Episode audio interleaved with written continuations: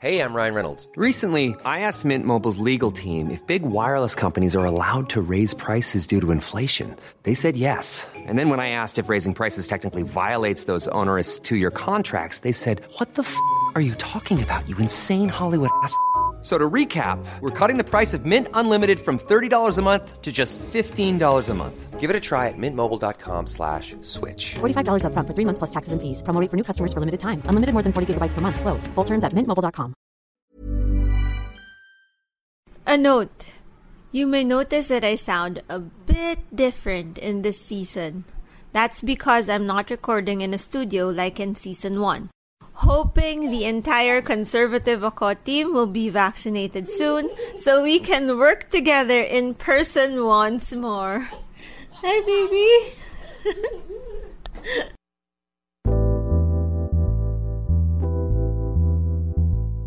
Ako ang nanligaw at nung ako ay na-reject, hindi ako napikon. And to this day, may asawa na siya. And we're still very good friends. Pag nakikita kami, I love you, nag-I love youhan pa kami. Pero ever since then, girl, hindi na ako natakot ma-reject. At a girl. Yo! High five, ma'am! High five! High five tayo dyan. Ang saya ko lang nun.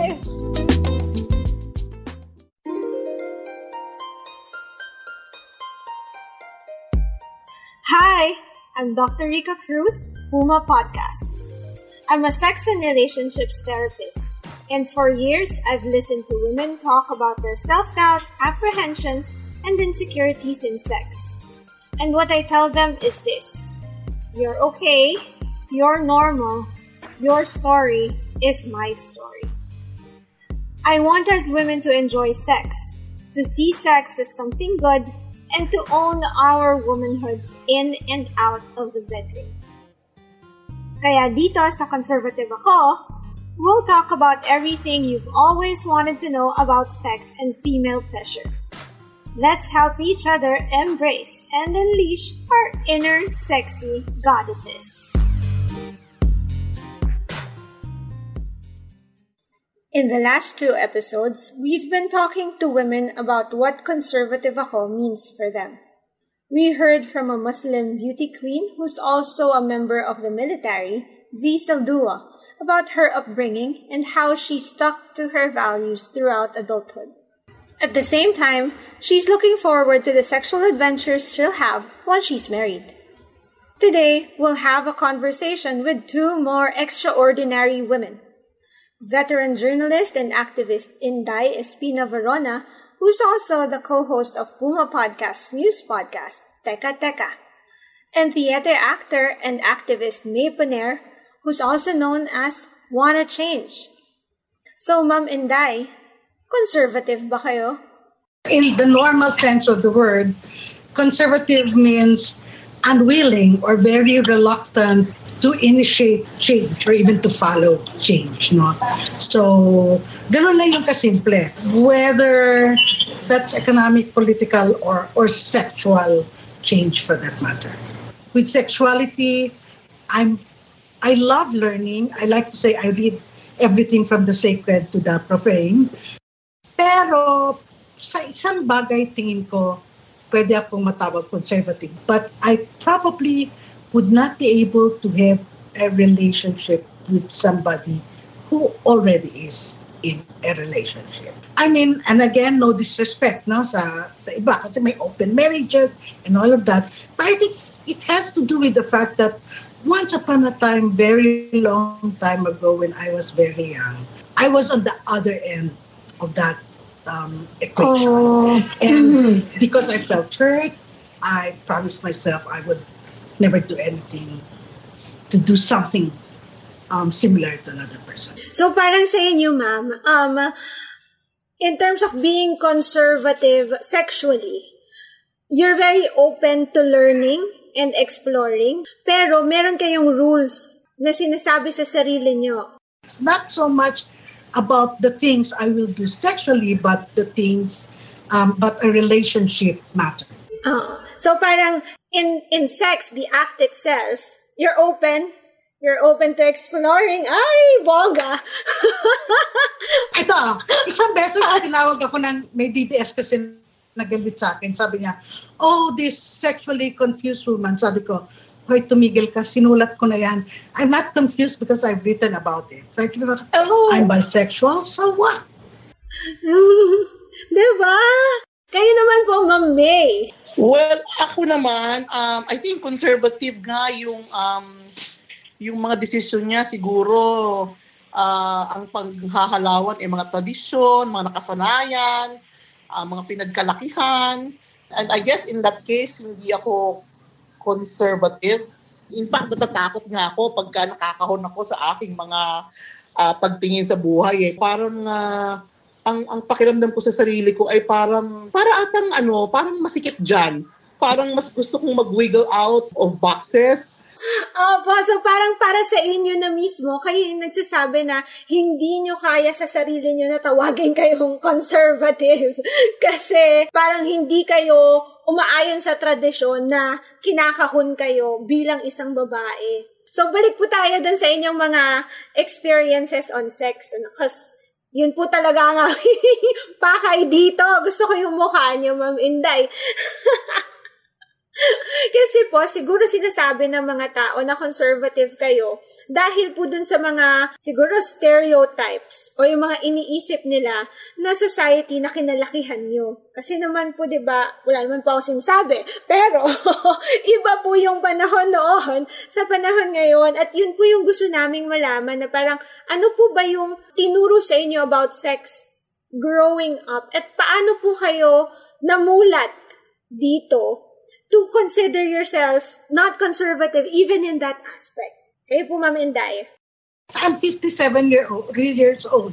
May I don't know, did anybody even talk about sex when we were children? I doubt it. I come from a family with 11 kids. So obviously, you know, my parents had sex. And they were affectionate, but I don't remember anybody ever talking about sex for that matter. And I'll tell you where I learned about sex when I, because we have a house, we had this house full of books. Like every, every room had books. And one day I was in my parents' room and I, I there was a, the lower part of the bookshelf and I picked up a book and I smiled because the title was The Happy Hooker. Sorry. and that was the first time I actually um, read, learned, and that about sex, and that probably wasn't a very good first time um, resource for a very young uh, girl. I was like, what, 13? But that was it. For me, growing up, talagang walang nagturo ng sex. ah, ah, mga magulang ko, ni hindi nga yung pinag-uusapan eh. The closest na alam po nagdag-sex ang mommy daddy ko is nung one time, nakita ko yung mom ko. And up to now, I, I really see this image very vividly. Nung init siya ng mom ko, sa loob ng kulambo, yung brief ng daddy ko. Sabi ko, ay, ay, siguro, I mean, that's the closest that I know nag-sex sila. So sa akin, yung pag, pagkakaintindi ko sa sex, actually, nangyari na yan nung nasa theater na nga ata ako eh. Alam mo, mga, ang mga tao doon, napaka, mga ang, ang mga usapan, 'di ba, mas bastos, mas masaya. At yung mga bastos mas malapit sa sex, mas buhay na buhay ang mga dugo ng mga tao. So ako naman parang parang wow, parang doon ko unang narinig yung mga kwento tungkol sa sex. And tuwang-tuwa ako kasi kasabi ko parang ang saya naman dito sa theater. People talk about sex like they're talking about, you know, what they will wear for today. Parang ganyan. And and I, I- felt um parang kung may nagbukas na mundo na parang ay ang saya-saya naman dito because people talk about um, paano sila nang hahala, saan sila nang hahala, anong ginagawa nila pag nanghahala sila, o pag nagduduo sila ng mga jowa nila. I mean, down to graphic details of, of how it's done. And and that really titillated me. Kasi even naman nung elementary ko, ni wala naman akong mga alam sa mga pag pagbo-boyfriend, pag ganyan. So nakikita ko lang yung mga yung mga kaklase ko na meron ka holding hands, alam ko meron silang mga shota. But as for me, it came very late kasi in my life eh. Kasi na, na, na-divergenize ako. Ano na yun eh, parang 19, wow, matanda na ako. I can't even remember, but I think I was in my late 20s or early 30s. Mhm, mhm. So that late. Gusto ko yung mukha ni Ma'am Enday. Wow! Ano pong ibig sabihin nun, Ma'am? Ibang-ibang nga talaga si May. Magkaibigan, magkaibigan kami. Pero ibang-iba yung pinanggalingan kami. Siya, teatro. And, you know, the freedom and the wildness of it. Ako, aktivista. eh. Nung panahon Apa. namin, sa UP ako, I had dorm mates who who left to, so we were all 16, thereabouts, no? Freshmen kami. And she left because she was going to marry a 30-year-old man. When I was, I was 15, going on 16, and I had a boyfriend, I was 15, he was 25, and nobody blinked at that at that time, no? Mm-hmm. Although wala, mm-hmm. walang nangyari doon. He was very, he was, you know, I think he was protective then. But my dad, of course, was not. My dad was like really scared. They wanted to like, um, you know, tear the house down. Um, except na paborito ko ng daddy ko. So, medyo nagtitimpi siya, kinausap ang nanay ko. Actually, my nanay was a very wise woman. Ang sabi ng nanay ko, huwag mong pigilan yan kasi hindi naman lumalabas yan ng sarili. Dito lang. Basta awa ko dyan sa lalaking yan. Kasi pag nakatungtong yan, sabi niya, pag nakatungtong si Inday sa UP, kakalimutan niya yan. And that's Ay! exactly what happened. What happened? So, I'm like, Inday. Ma'am, gusto ko pong uh, pag-usapan, no, yung magulang niyo, sabi niyo, alam nila, alam ng daddy niyo na may boyfriend ka. So, okay lang sa kanya. Paano niya nalaman? Well, there's boyfriend and boyfriends, di ba? Like when when I was in what, second year, probably my first boyfriend. Wala namang ginawa yun kasi um, hatid sundo kami sa school eh. So, um, telebabad lang yan sa telepono. May high school dances kami, magpapaalam pa yun sa older brother and sister ko kung pwede ako ma-slow dance. Pinayagan kayo. So, hindi bawal. hindi ako kailanman nagpaalam sa parents. ano, I, I mean, even then, I, it never occurred to me to ask somebody, um, can I have a boyfriend? Wala lang. But I think people knew that I had one. But kaming siblings, we tried to make each other safe, no? We, we kept track of each other. So, wala naman akong dahilan to stray um, so far from home because we were we, we had a lot of fun at home. And yung older boyfriend ko was actually part of the family circle of friends. So, Ah, so medyo kampante sila. Kayo naman po, Ma'am May, meron ba kayong mga ano, rules sa bahay nung lumalaki kayo? In my case, wala eh. Kasi um, nung time na yon parang hindi ako nagpaparamdam sa mami ko na na meron akong concern about the issue ng mga lalaki, ng mga nanliligaw. Kasi parang nung mga panahon na yon, ah, ang napakapangit pa ng pagtingin ko sa sarili ko. Parang ang feeling ko, hindi ako liligawan, walang papatol sa akin. Kasi nung mga panahon na yun, talagang grabe yung mukha ko, dami-dami kong tagyawat. Alam mo yung parang tagyawat na gustong tubuan ng puberty. It was when actually I was, I mean, thanks to theater, thanks to PETA, na unti-unti kong nalalaman na ang kaligayahan ko, sagot ko. Actually, meron akong naging crush na taga-theater na tumira with me. So I took the initiative kasi sabi ko, my God, nakatira na to sa bahay ko. Ako pa nagpapakain pero wala namang nangyayari. So sabi ko, Diyos ko, walang mangyayari unless I risk to make the first move, I will never know. So nung gabi na yon, ginapang ko siya, dahil dumayalog pa ako. Sabi ko, alam ko naman, mukhang hindi mo ako type. Pero sabi ko, pwede bang bigyan natin ng chance ito? Oy! Sabi ko, try mo lang. Sabi ko, mabuti naman akong tao. At home ka naman sa akin. In fact, nasa home ko ikaw. And then, muntik may nangyari kasi nga virgin ako noon. Diyos ko, dahil sasakit, napaaray ako. Yung aray kong yun, di natauhan. Aba, nung kinaumagahan, nandun siya nakatalungko sa corner ng kwarto.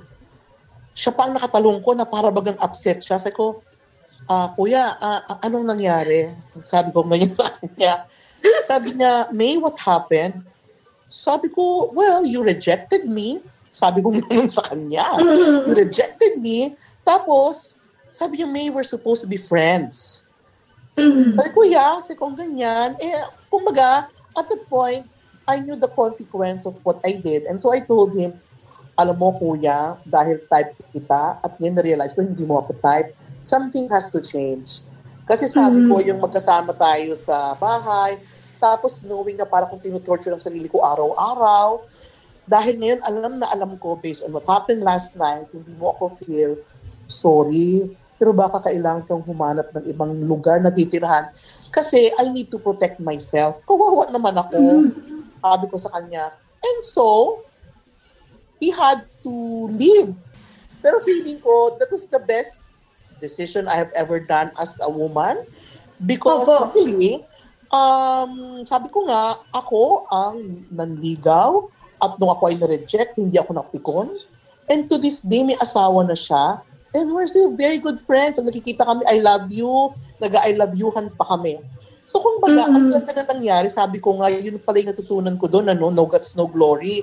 The fact that I emerged na more mature, the same with him, because I was truly honest. And then it didn't work out, pero okay lang. Pero ever since then, girl, hindi na ako natakot ma-reject.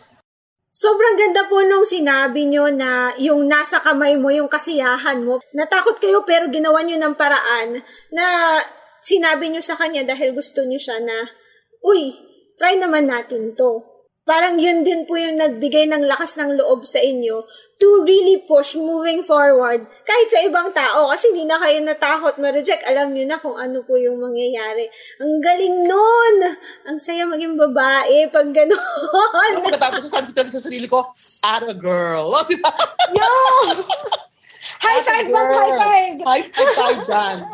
Ang saya ko lang nun.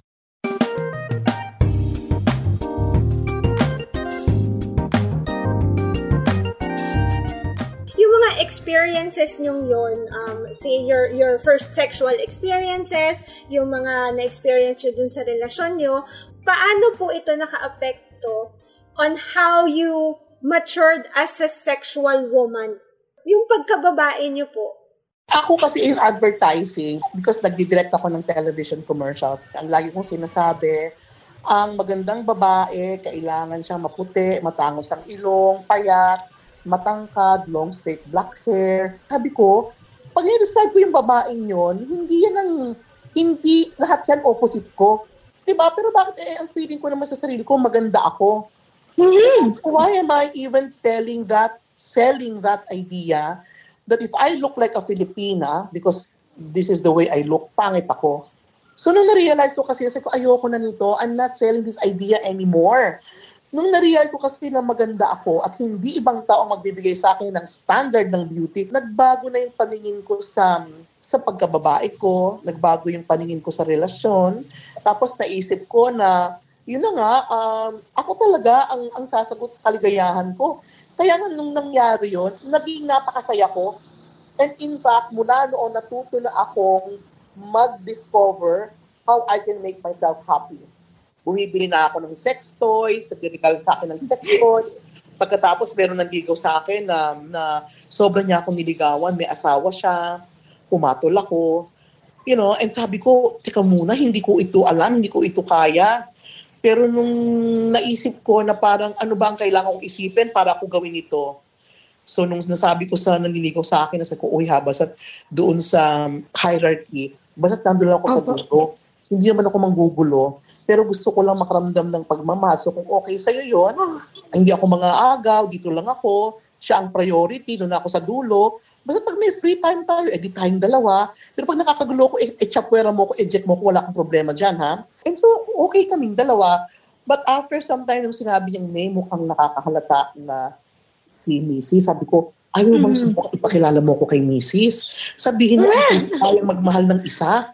Sabi ko, try mo lang. Kasi sabi ko, ang ganda-ganda ko, lagi akong nakatago dahil ayaw mo. Tapos sabi niya sa akin, alam mo, kung saan kaya lang ng misis ko, gagawin ko yan. Pero alam kong hindi. Eh, o di sige. Sabi ko naman nung umpisa, hindi ba? Pagka kailangan lang mag-let go, mag-let go ako. And so I did. Sabi ko lang, oh, that relationship served its purpose with me and it's done, so it's done. So natuto rin ako mag-tinder, nag-tinder date ako. Ay! Susan! Oo, pero ako kasi natatakot ako nun sa mga Pilipino kasi nakikilala nila ako. And nung minsan namin nakatinder dito ako, akala ko foreigner. Yung pala Pilipino. Diyos ko, after some time, dahil pa-picture ng pa-picture with me, tapos tinitindahan ako ng produkto, ipopost doon niya sa Facebook, saan ko hayop na Let's, breathe. So, no, natuto na ako. Ginawa ka influence. Ginawa akong oo, para maitindi yung mga produkto niya. Ma'am Inday, kayo naman po. Ano ang inyong mga kwento? May isang bagay siguro where some people will say, I'm conservative. I need actually to be friends with a person before I actually have sex with a person. But also because, you know, when your reputation precedes you and somebody says, oh, you want to date Inday, and everybody goes like, she's a rebel rouser. So it's it's a reputation that precedes you.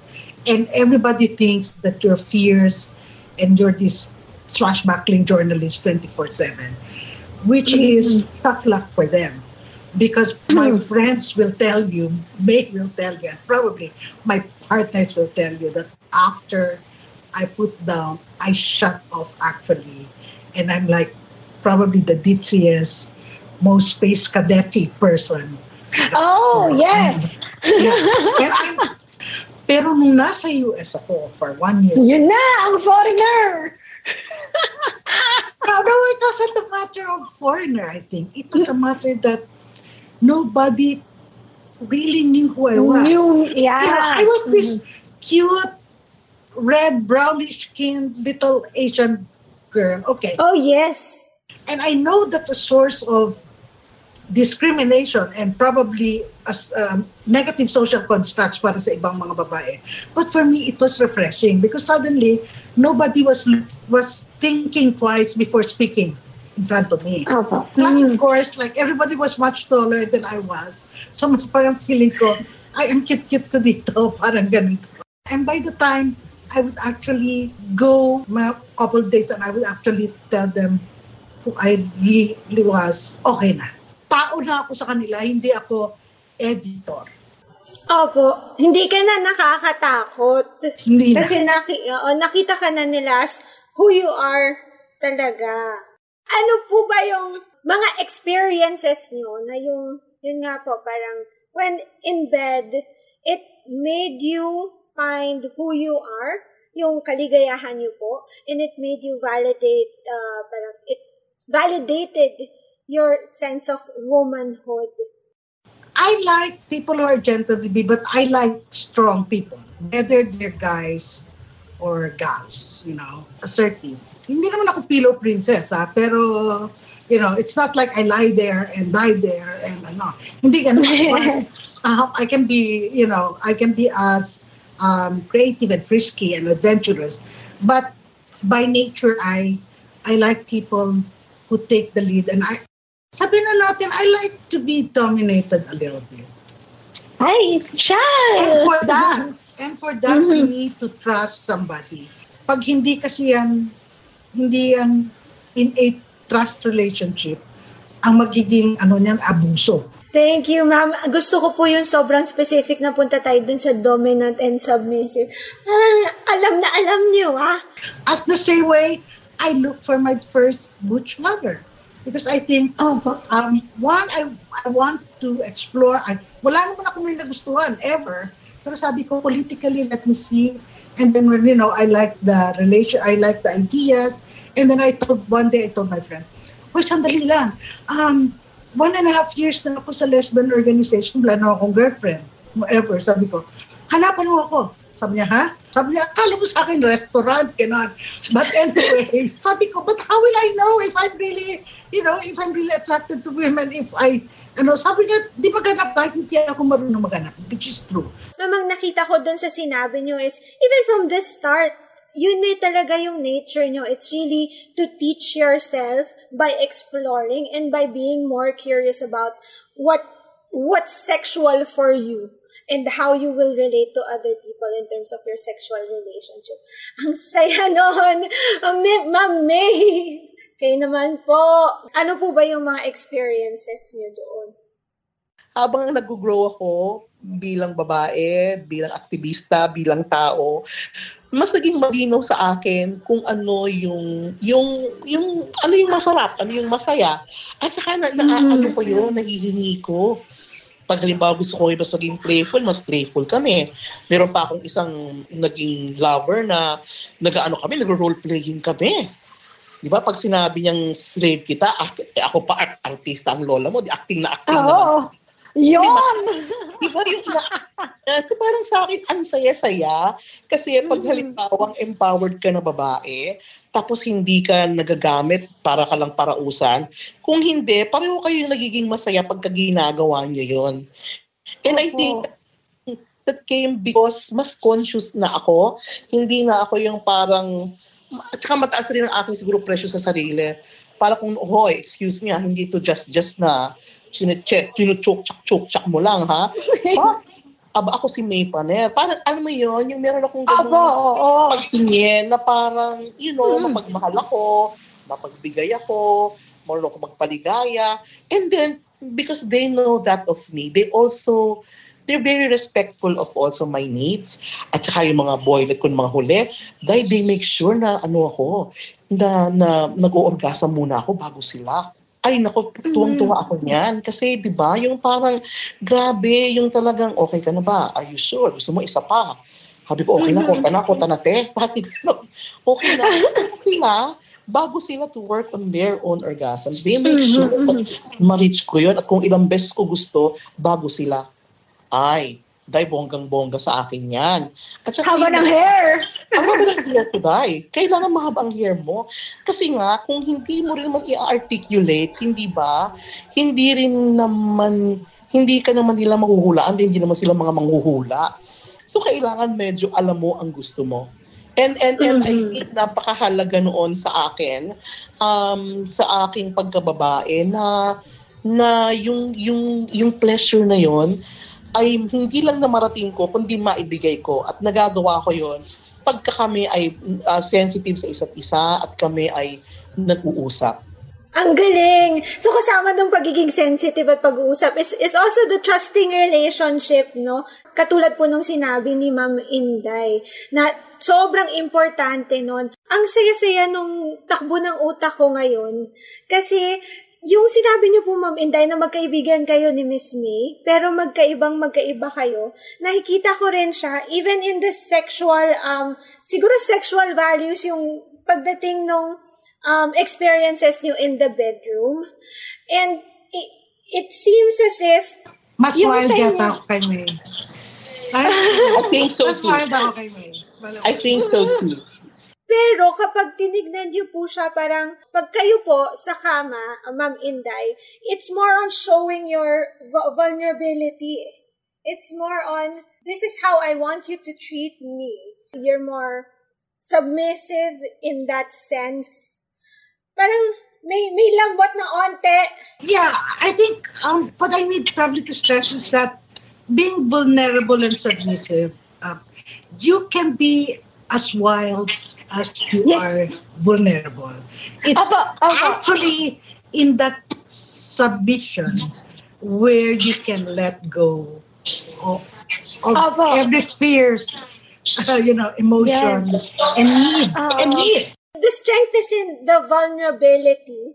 Um, and it's the same with May. It's just that when it's presented, parang yung sa inyo, mas, mas soft. Yung kay May, medyo assertive. Diba? Parang ganun yung contrast na nakikita ko. But it basically says one thing. Um, it's more on being able to know what you want. Para sa inyo po, Ma'am Inday, it's knowing that you want to explore, you want to learn more, you want to experience. And si Ma'am May naman po, it's knowing that, okay, ito talaga yung gusto ko. Alam ko maganda ako. Nasa akin yung kaligayahan ko. Kaya, I will go for it.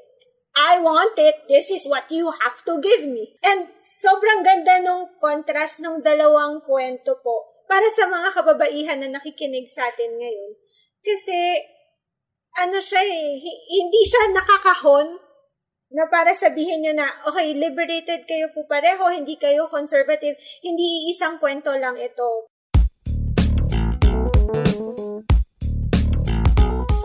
Ang tanong ko lang po, given the society that we are in, 'di ba? Lalo na po nung lumalaki kayo, where punopolis po talaga ang mga babae. Paano niyo po nahanap siguro yung the courage to explore, to experience, given the society that we are in? Ako kasi, precisely because I know the kind of society I am in, I know that it is up to me to be able to bring about the kind of change that I want in society coming from me. Kasi hindi ba, parang babae ako eh, at meron akong lakas. And I'd like to think na, na the more I am who I am, the more people see me um, um, empowered as I am, the more I can inspire other people. Ma'am Inday, kayo naman po, how are you able to manage that given the society that we are in? I came from a family, a clan of strong women, both sides. My grand aunts, they were not exactly the most orthodox um, um, women. So we had that kind of example. And while my parents were sarado katoliko, they were not sarado sa isip. No? Um, in that sense, hindi kami kailanman lumaking sabihin, ang lalaki lang pwede kumanito, ang babae hindi. No? Um, pantay kami ng mga kapatid namin mga lalaki. And the only thing that my parents expected is, they, they taught us according to what they believe. Pero pagkatapos niyan, kayo, um, karapatan nyo pumili ng landas nyo, pero wala tayong sisihan. Kapag pag ginawa kayo at masaktan kayo dahil you went through a different path. They would be there to love you, but sa pamilya namin laging ano eh, you fall down, you get up.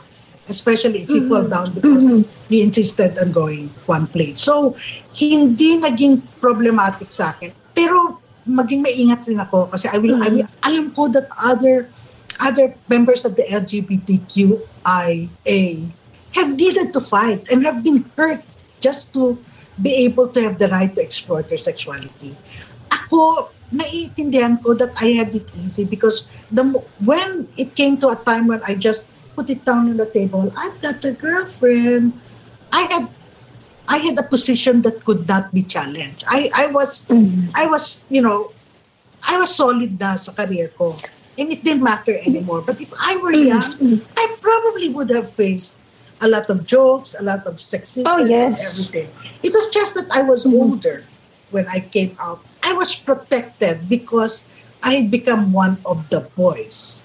Itong mga experiences niyo po, um, growing up and up until now, in all these years, that you were able to know and discover your sexual self and your womanhood, yung pagkababae niyo po, meron pa po ba kayong tanong sa sarili niyo about your your sexuality, about yung pagiging babae niyo? Ano pa po yung mga tanong niyo sa sarili niyo about this?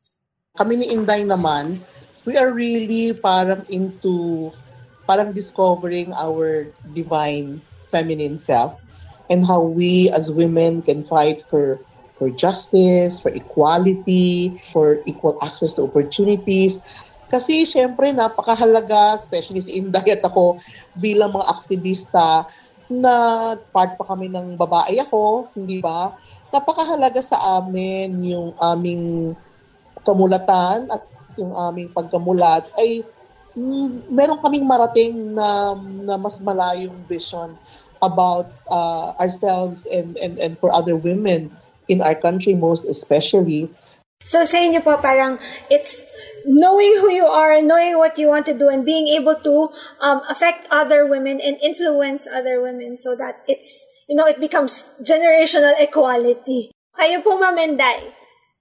Okay, I think I've reached a point. Naalala ko, I had a conversation with a friend less likely last year. Sa- Sabi niya, o sige, pero hindi ka naman, bisexual ka ba talaga? Kasi parang ang tagal mo bago mag-shift. Sabi ko, o bakit? Hindi, ano akala mo sa bisexual? Kirenking na, o o, ah, ngayon babae, bukas lalaki. Hindi naman ganun ah. It just means somebody can be attracted to, to, to both men and women, no? So, napasok ako dyan sa gitna ng yung non-binary, binary, Ako. non-binary na debate, ano? Tapos biglang, pansexual. Sabi ko, ano naman yung pansexual?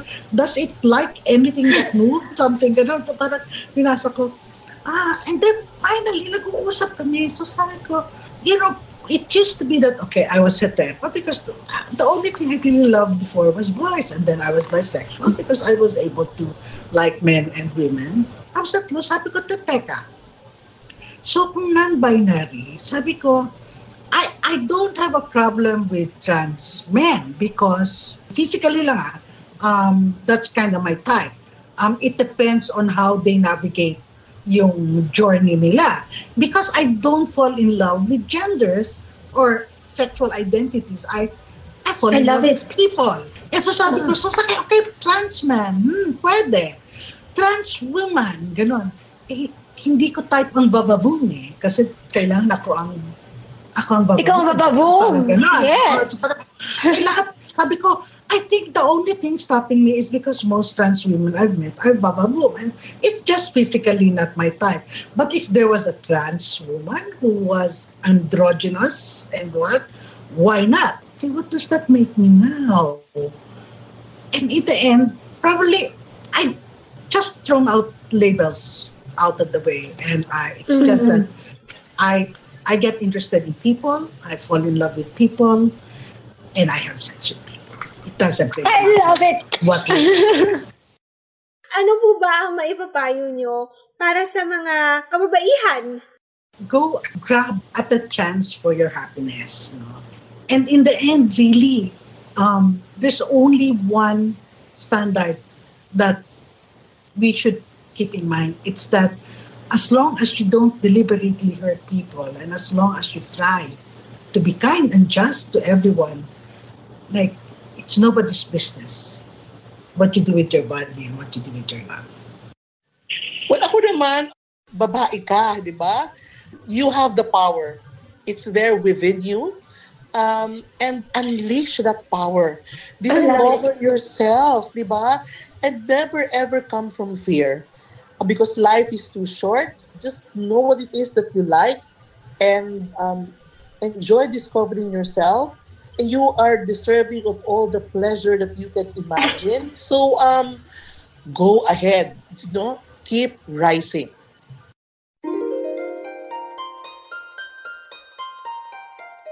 Ang pagiging conservative ay nasa sa atin. We will be the ones to define what conservative means for us. We make our own rules as we experience things to enjoy life and also to protect ourselves.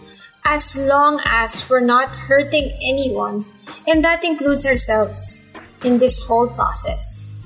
Remember, it's our bodies, our sexual selves, and our lives. Hence, it's our choice. And that was the third episode of Conservative Ako Season 2. Again, I'm Dr. Rica Cruz, Puma Podcast. This episode was produced by Trisha Aquino and edited by Nico Bolante. From being conservative, we move on to another C in our next episode.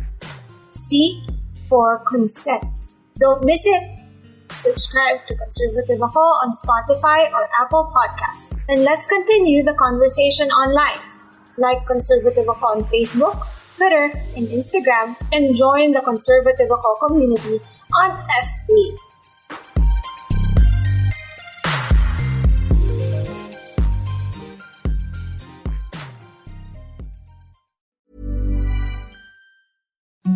Imagine the softest sheets you've ever felt. Now imagine them getting even softer over time. That's what you'll feel with Bowl and Branch's organic cotton sheets. In a recent customer survey, 96% replied that Bowl and Branch sheets get softer with every wash. Start getting your best night's sleep in these sheets that get softer and softer for years to come. Try their sheets with a 30-night guarantee. Plus, get 15% off your first order at bowlandbranch.com. Code Exclusions apply. See site for details.